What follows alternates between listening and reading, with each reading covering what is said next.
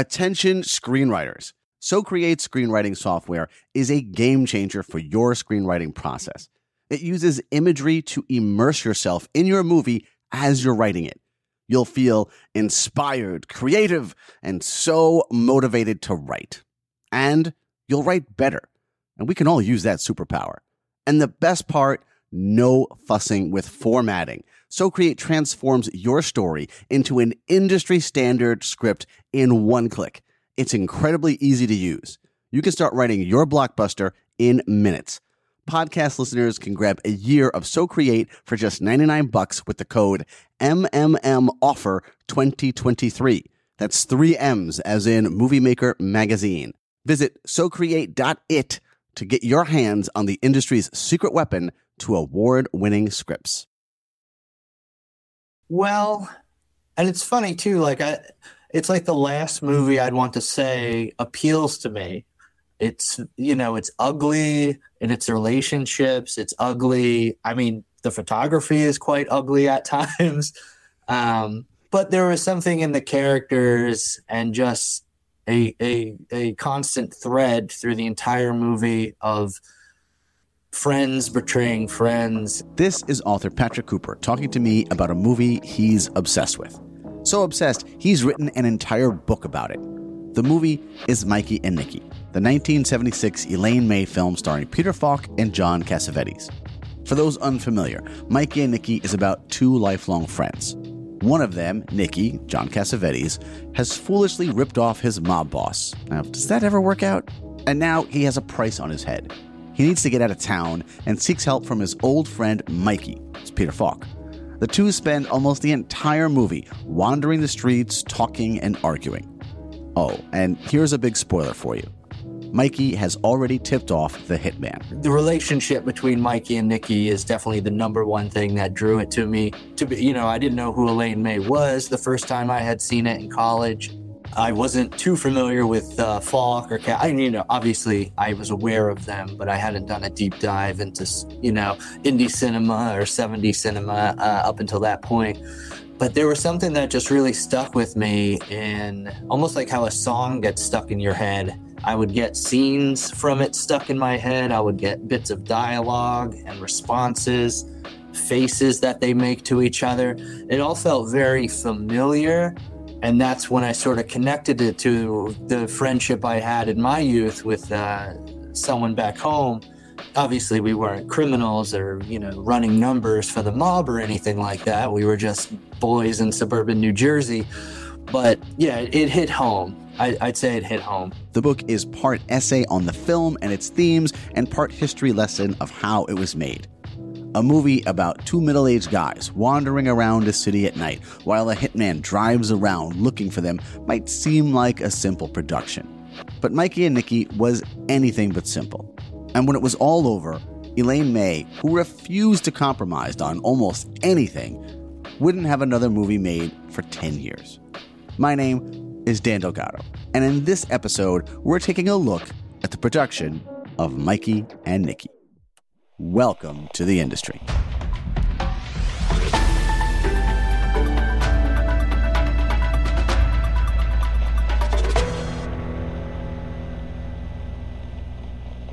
Who exactly is Elaine May anyway? Here are the basics.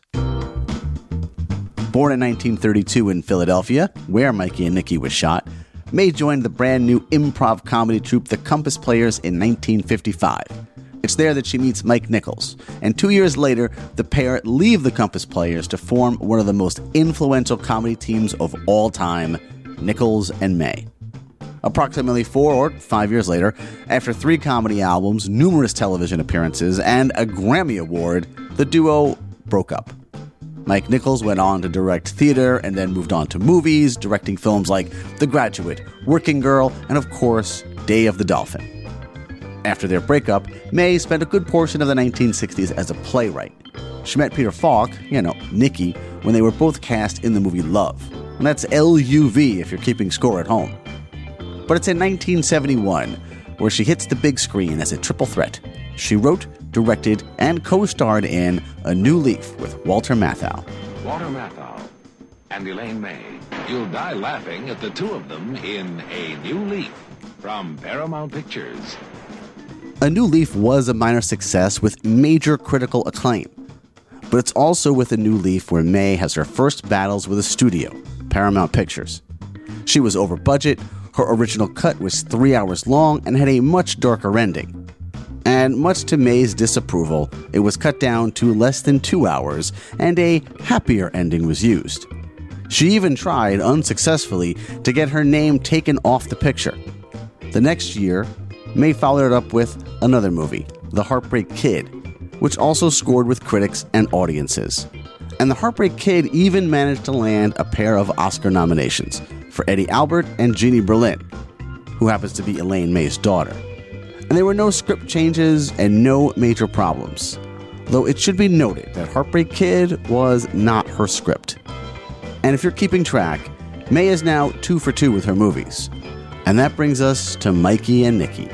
And if you're like me, you might be wondering, Elaine May, known for her comedies, why would she be coming up with a movie as dark as Mikey and Nicky? A great resource I had writing this book was a history of the Compass Players, the uh, improv troupe that Elaine May belonged to, along with Mike Nichols. And in that book, they talk about all the ways back in nineteen fifty-four, I believe it was, um, Elaine May was working on this idea. It originated as a one-act play. She was in her early twenties, I believe, when she start when this started gestating in her mind, and just worked on it constant. No, I don't know about constantly, but worked on it um, for twenty-something years before she finally got to film it. And there's a few different stories. There's, I think it was her cousin who was an assistant on the film, told the press guy from Paramount that it's based on her neighbors growing up. They were brothers, and one of them had the other one killed. Um, and the other brother just kind of stuck around town, even though everybody knew what he did. And there's another story about, I believe it was her uncle or grandfather or great-grandfather who owned a bar. And around the time of World War Two, something like Mikey and Nicky occurs occurred within his bar. Somebody set somebody up to be killed. So I guess just that idea of a very, very intimate betrayal stuck with her. And it was something that she had to get out on the page. May makes her deal for Mikey and Nicky at Paramount Pictures, and Paramount had already been through it with May on A New Leaf, so they put some clauses in her deal.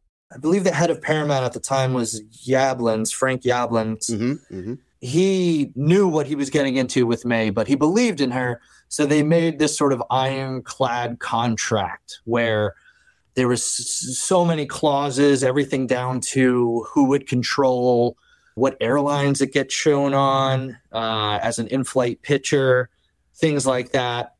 They set the budget at one point eight million dollars, and if it went fifteen percent over budget, Paramount got to take over immediately, and they wanted the picture by June seventy-four. May already had her Nicky. She knew Peter Falk from the nineteen sixty-seven movie Love and had talked to him about eventually making Mikey and Nicky, even back then. Falk then roped in his frequent collaborator, John Cassavetes, to play Mikey. This is Falk talking about how he got Cassavetes to do it. It apparently wasn't very difficult. Elaine May had written a script called Mikey and Nicky. I, I thought it was a tremendous, tremendous script. And Elaine and I thought that John would be wonderful to play in it. And I made a meeting with John. It was in the Paramount Commissary. And uh, I told him, Elaine wrote the script, and we would like you to be in it, and uh, I'm here to ask you whether you'd be interested in it. He said, I'll do it. I said, John, this is serious business here. She spent a lot of time on this script, and uh, I, I, th- th- this is very important to me. So I'm asking you whether you'd be interested in it. And he said, I said, I'd do it. No, I said, no. Oh, you want to? Why don't you ask some some questions, some intelligent questions about the project and about the plot? Uh, it's too quick. I, it, it, I'll do it. Well, he started out rather calmly. But by the time he finished, he was up on top of the table. I can't... I, it's on television, so I can't tell you exactly what he said. You know? No, I can't tell you exactly what he said. But the gist of it was, do you think I'm like you, worried about whether or not it's going to be a success? Do you think I'm worried that maybe my career will be furthered by this? Do you think, blah, blah, blah, blah, blah, and he got further and further away, and he ended up by saying, are you going to be in it? Yes. Did she write it? Yes. Is she going to direct it? Yes. What else do I have to know? Gee, I thought, well, boy, this is a hell of a guy. That is one hell of a guy. So then we sat down, we continued eating. With her cast set and a very interesting set of clauses, May gets to work filming her passion project, Mikey and Nicky, in nineteen seventy-three. Finally, when it gets going, Philadelphia, they shoot in uh, May seventy-three. And it's interesting, it's set in Philadelphia. I don't think it's mentioned once in the film. There's no landmarks. It, it's really like in every city in the film. So seventy-three, they start filming. And really from the get-go, from what I can discern, it sounded like it was a total just acting fest. The production side of it, cameras, sound, everything like that was sort of pushed aside and just focused on Falk and Cassavetes and May getting the performances out of them. There was really no setting of marks. May just let the camera run. She let Falk and Cassavetes, you know, just move as they saw fit throughout the scene, which the producer Mike Hausman told me was just hell. was just hell for in-between takes. That's why there's so many inconsistencies in shots, things like that. So it was a slow process. And by the summer, so they started in May, and then by the summer they had to pause shooting because of Columbo. Oh yes, Columbo, the long-running T V series that Peter Falk is best known for, interrupted filming in August of nineteen seventy-three. And when Patrick says May just let the camera run, she really just let it run until the entire roll of film was done, which is about ten minutes. There's a well-known anecdote about the Mikey and Nicky shoot. I'll keep it quick. Falk and Cassavetes are doing a scene and improvising, and eventually Falk leaves, and then Cassavetes leaves. But the camera keeps rolling. After a minute or so, the cameraman calls cut, and May gets annoyed. The cameraman explains that the actors have left, and May famously replies, yes, but they may come back. And I want you to keep in mind, per the clauses in her contract, Elaine May needs to have Mikey and Nicky completed by June of nineteen seventy-four. They had to pick up again in California. So the, a lot of the nighttime scenes, the scene at the very end outside of Mikey's house, that's Los Angeles, some suburb somewhere. And they went through, I believe, three direct D Ps, quite a few sound people. And just from the stories you hear, it was just, I, I, I hate that sort of stereotype, but May seemed very uh, difficult to work with for the crew. Actors loved her, it seemed. Um, the crew, not so much. But just a lot of spontaneity. There's a story I found in a magazine back then, I think it was The New Yorker, um, where they had the crew, she asked the crew to repave one of the streets in Philadelphia that they were shooting on because she didn't like how the, the street looked or it was too bumpy. And that, that's actually the scene where Mikey and Nicky have their fight, where they, where they actually get physical. Um, the street looks brand new. That's a freshly paved street. So that all continued. They finished uh, wrapping in March. Production moved to L A because Paramount was getting worried. The movie should have wrapped by now, and May had already shot over a half million feet of film. Paramount figured having the movie close to home meant they could keep a close eye on things. And that thing that Patrick said about the difference between the cast and the crew. The cast loved the freedom, but the crew, well, dealing with that much freedom could be kind of rough for them. There's lots of examples of it being a rough shoot. I spoke with Mike Hausman, the producer, Uh, he was gracious enough to invite me to his apartment in New York. He did not seem like he was having a good time reminiscing about Mikey and Nicky. I talk in the book about when they were filming the scene at the bar when they're sitting there, Mikey's drinking beer, Nicky's drinking milk or whatever. It was just filmed at some little dive bar in Philadelphia, and it was a thousand degrees out, middle of summer. And Cassavetes would not let them put the air conditioner on because he wanted to sweat. And and Mike Hausman had to fight him for it and just say, listen, like, we're going to put this air conditioning on. You can go in the bathroom and sweat. We're going to put the air conditioning on. Kind of like that. And I really wanted to hear from someone on the crew. And I did, and I didn't. First, I had an email exchange with someone on the crew who described the Mikey and Nicky experience as, quote, one of the most wonderful and fascinating experiences of my life. But that was as far as I got. I couldn't get this person on the phone, much less consent to an interview. I also spoke to a different crew member, Jack Cooperman. He was very willing to speak with me. The I M D B lists him as the director of photography for the driving sequences. And just to give you an idea of who Jack is, he's had a long career as a cameraman doing a variety of jobs. And he worked on a number of big movies, especially in the nineteen eighties. So if you enjoyed War Games, Indiana Jones and the Temple of Doom, Big Trouble in Little China, and Top Gun, that was some of his work you were enjoying. And according to Jack, while Elaine May definitely worked in her own way, dealing with that, well, that's just part of the job.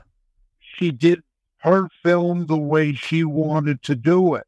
And uh, I'm not going to tell somebody how to achieve what they want. It didn't in any way affect my ability. It just gave me a different way to do things. And that's what you're supposed to be able to do, is to adjust to what's in front of you or coming at you. And if May was, say, less communicative with her crew than other directors, it was fine because she knew what she wanted. And if she knew, that meant that Jack knew, and that was fine. And he always viewed her as the director in charge. See, I only, at that moment, thought of Elaine in her position as a director. And I would say a lot of our inputs about what we wanted or what she wanted happened in the editing rooms at the hotel where she had a couple of rooms with chems in them. But, you know, I related to her strictly as a director. Uh, her character of comedies in the past with uh, Mike Nichols uh, never even entered my mind. It was totally a director-cameraman relationship. Jack also told me something else that I thought was really interesting, that it wasn't just Elaine May that was directing. John Cassavetes directed, and we had, a, you know, quite a few cameras that John wanted it covered from a lot of angles. He directed a fair amount, maybe more than Elaine, but it's, you know, that's what I recall. Now, I am not trying to start some poltergeist-style controversy here, but as Jack says, that's how he recalls it. And there was a point in the production where the director of photography quit, and Cassavetes briefly took over. So I'm guessing this might be what Jack is referring to. And there is one other person I was in touch with. I had a great conversation with this person, but she would not do an official interview with me, or even want me to use her name. So instead, she wrote down some of the things that she remembered about the shoot, and I had a fellow podcaster, Courtney Kocak, read them for me. So let's just refer to this mystery person as Courtney. And Courtney had already worked with Elaine May before. You know that this was the second film I worked on. The first film, I was a production assistant. The Heartbreak Kid, also directed by Elaine May, also line produced by Michael Hausman. The difference was Neil Simon wrote Heartbreak Kid, so she couldn't change a word of it. It was in the contract. Elaine was always the scattered genius, but on that, she had a framework. And let's just say that for our Courtney, Mikey and Nicky was an interesting experience. Mikey and Nicky should have been much easier. It was to be shot during sixty nights, all in Philadelphia, in the summer of that year, seventy-three. It was hot and muggy. We were in some unsavory areas, but it shouldn't have been too bad. I was running the office. Mikey and Nicky was a vanity project. Elaine wanted to throw a bone to her old cronies from the theater world or the Upper West Side. I don't know. Her people were important to her. That's why Sanford Meisner, Bill Hickey, Carol Grace were all in the movie. The writer Susanna Moore, a friend of Joan Didion, her brother was hired because of that connection, I guess.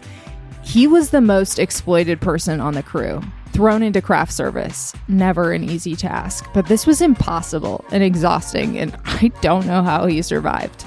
There was a lot of smoking. Elaine was smoking Bulk and Sabrini little cigars and usually had three of them lit up at any moment. She was always covered in ashes.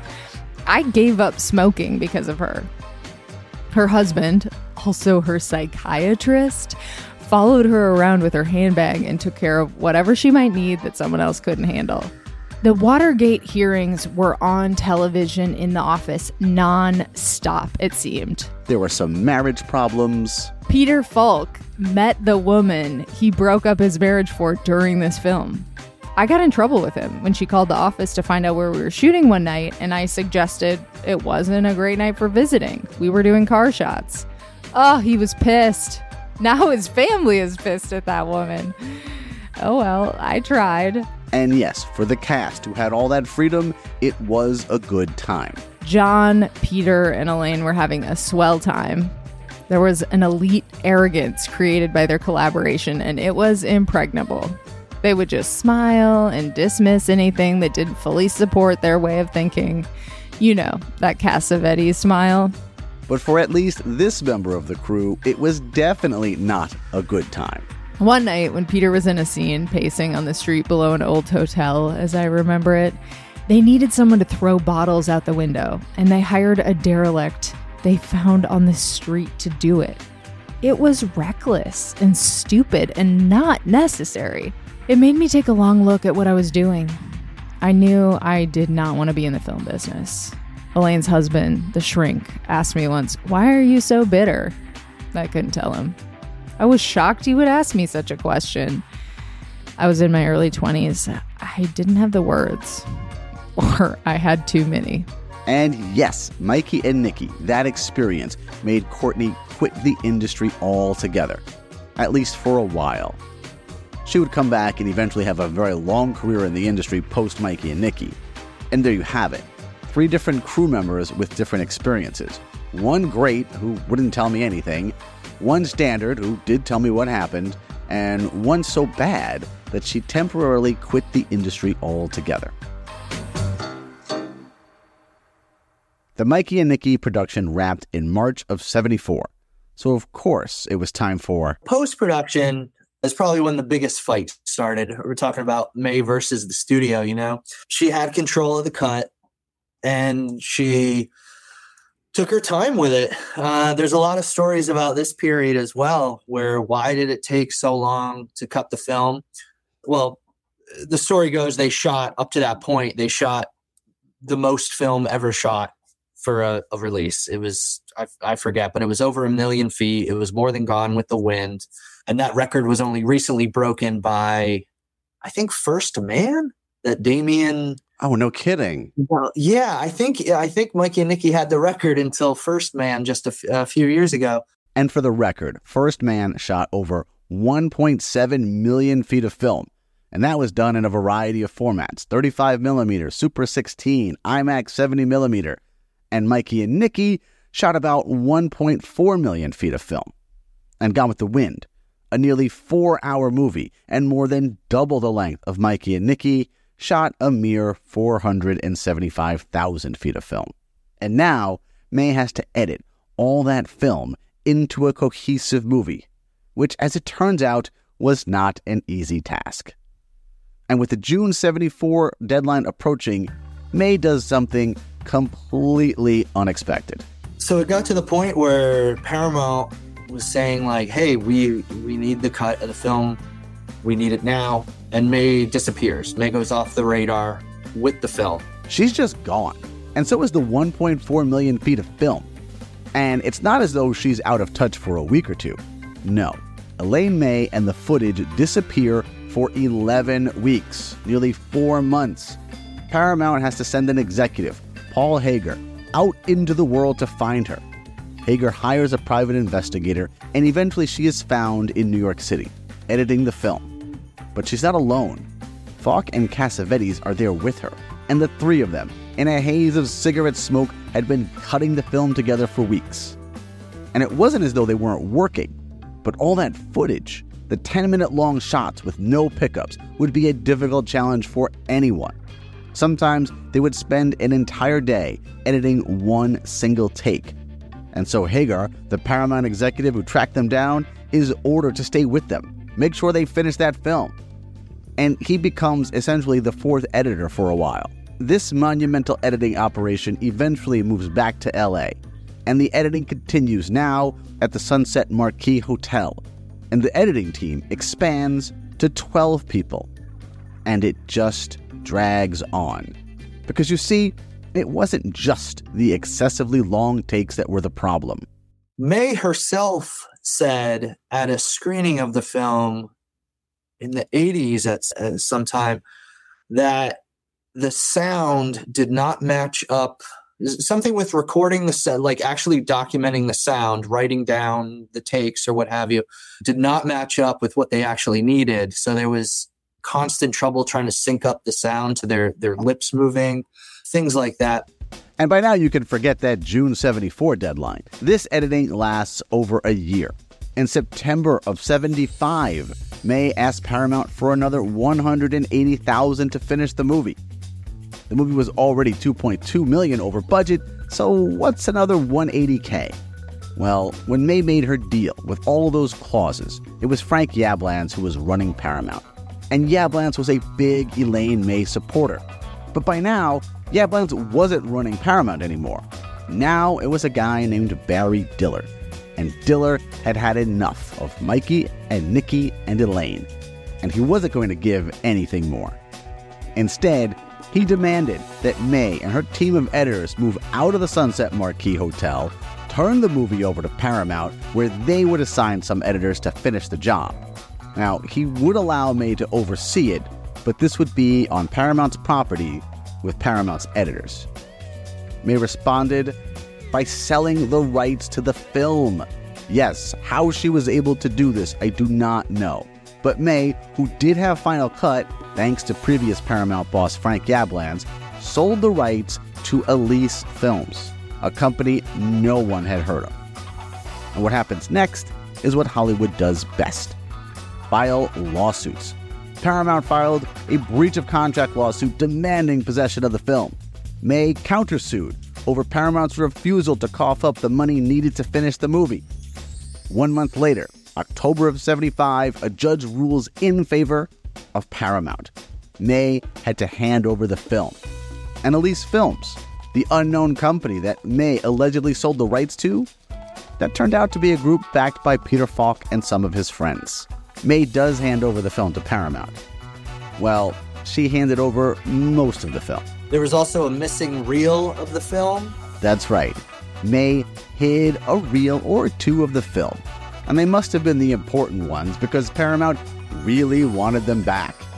Executive Paul Hager, the guy who had to track May down to New York, now has to go back on the hunt, this time looking for the missing reels. And there's all sorts of mythology about the missing reel, whether May stole it or not. What I read was that May, and this was from, I believe, her cousin who was the assistant, May had her therapist steal the film and hide it in his garage until she basically held it ransom. And then, so the studio would let her keep cutting the film. Warren Beatty got involved. Warren Beatty sort of mediated between Diller and May. And was Beatty basically saved May's ass and just got Paramount to allow her to finish cutting the film. Eventually, it all got sorted out. But it wound up costing more in legal fees for Paramount than the one hundred eighty thousand dollars that Elaine May had originally asked for. The final budget, which was set for one point eight million dollars, ended up being around four point three for a movie about two guys walking and talking. I have a very vivid memory of uh, in Mike Hausman's apartment, he pulled out the, the original budget sheet that Paramount produced, and he just stared down on it and shook his head and said, it went over. It all went fucking over. And now, three years after it all began, Paramount put their cut of Mikey and Nicky out into theaters in December of nineteen seventy-six. Mikey and Nicky. They're gonna kill me. You're not gonna die. I'm gonna die? I know it for a fact they're gonna kill me. You are not gonna die. Peter Falk, John Cassavetes, Mikey and Nicky. Ma, if anything happens to me, Mikey did it! Paramount basically dumped it out with little fanfare and let it die a quick death in late seventy-six. Critically speaking, the reception of Mikey and Nicky upon its first release, which was the Paramount cut of the film, was not as it's regarded today. It was almost like split down the middle where, and I, maybe not the middle, because I think for the most part, it was brushed aside by most critics as just a slog. They went in expecting either a crime flick, a mobster flick, or a May romp, an Elaine May comedy, because that's what she's known for. But what they got was this really glacially paced character study between two friends. So there were critics who called it the greatest American film of the year. I think one one critic said it was one of the greatest American films of the decade. And then you had other uh, another review called it a cinematic death wish. So yeah, it was not well received, but it also wasn't universally panned. And audiences weren't exactly thrilled either. Here's Peter Falk in an interview with Julian Schlossberg talking about it. I was at a screening the other day with one woman. She got up and she said, this is the worst picture I've ever seen. And she was offended, genuinely offended. And she was mostly offended, I think, by the treatment of the women in the picture. The full Mikey and Nicky reappraisal would take some time and a different cut. What's funny is the seventy-six release is a different cut from what's available now. And the that cut is gone, apparently. That's what Julian Schlossberg told me when I spoke with him. And he had, he released May's cut of the film in seventy-eight, and that's the one now on Criterion. It is actually Elaine May's cut. So the original cut was actually longer, so it might have been more of a slog. It's with the second cut, which is the only cut of the movie you can find now, that begins the Mikey and Nicky reappraisal, that gave it a second life, the appreciation from critics and movie buffs like Patrick, and years later, the ultimate thing a movie can achieve, a Criterion release. May would have continued success in the industry as a screenwriter, but not as a director. She wouldn't direct another movie for ten years. And that movie, the much-maligned Ishtar, has a production story that itself could be another episode of this podcast. And it would also be her last movie. Though, to be honest, I actually like Ishtar. When it comes to May's directing career being over after four movies, there's basically two schools of thought. One, that her own unwillingness to compromise is what doomed her. She would go over budget and make unreasonable demands. Had she just been able to play ball with the studio a little more, she could have avoided a lot of headaches.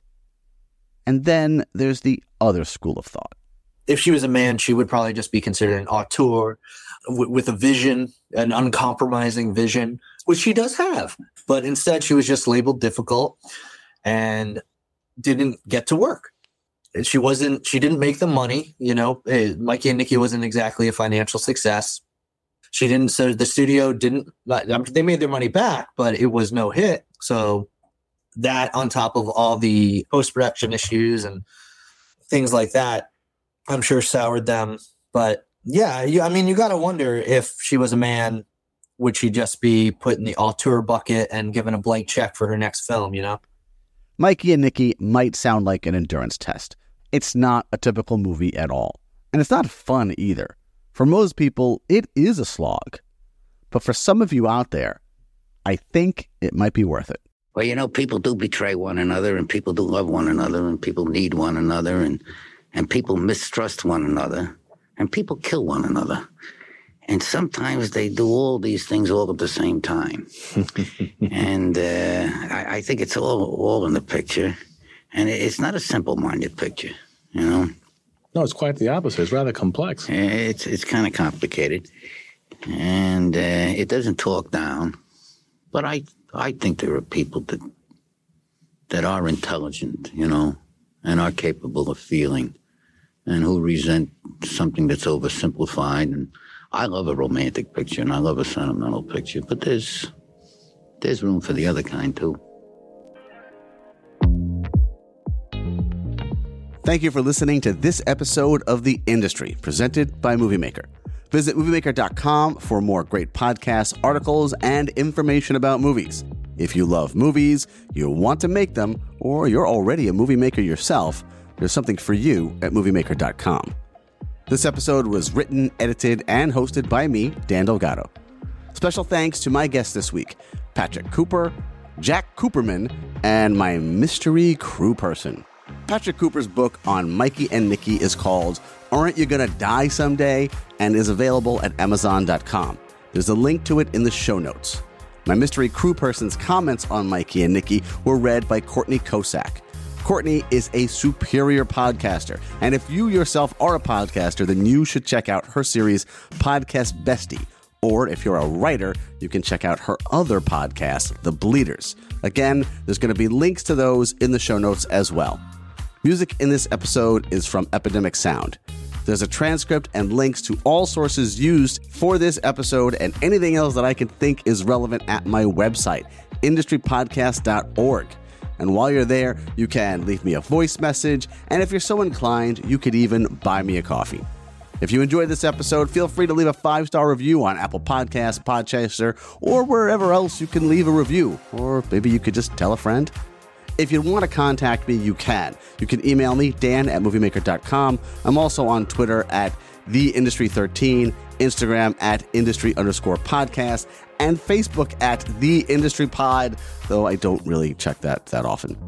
Thanks again for listening. I'll be back again soon with another story of the things that went on in the industry. Be good.